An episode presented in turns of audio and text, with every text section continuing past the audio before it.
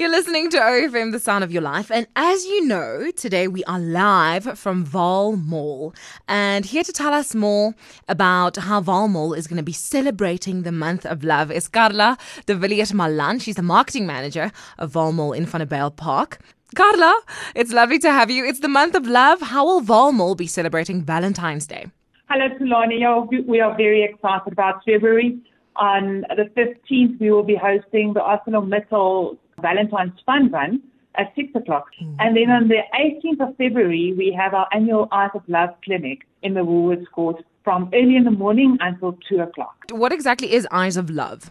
Eyes of Love is an ongoing project that we have. It's in conjunction with the Vereniging Lions and Operation Brightside. So throughout the year, we collect pre-love spectacles and spectacle cases that we then donate to Operation Brightside.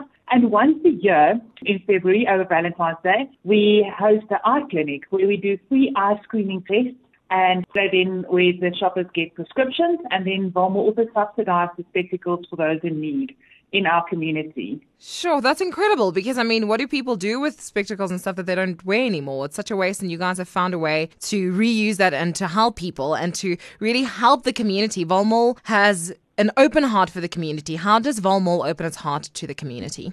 We are also running a special project that's very close to my heart. It's called the Ragdoll Project, where we are collecting new and pre-loved rag dolls that we will then hand out to vulnerable children in our community. Um, our aim is to collect 3,000 rag dolls by the end of May and then to distribute them in June, which is then also Youth Month. We have collection boxes throughout our centre and at our information desk. And this is really a project aimed at children that are victims to gender-based violence in our community. And we've really seen an increase in domestic violence over the past couple of years post-COVID. Hmm. And this is the way that we would like then also like to make a difference in a child's life.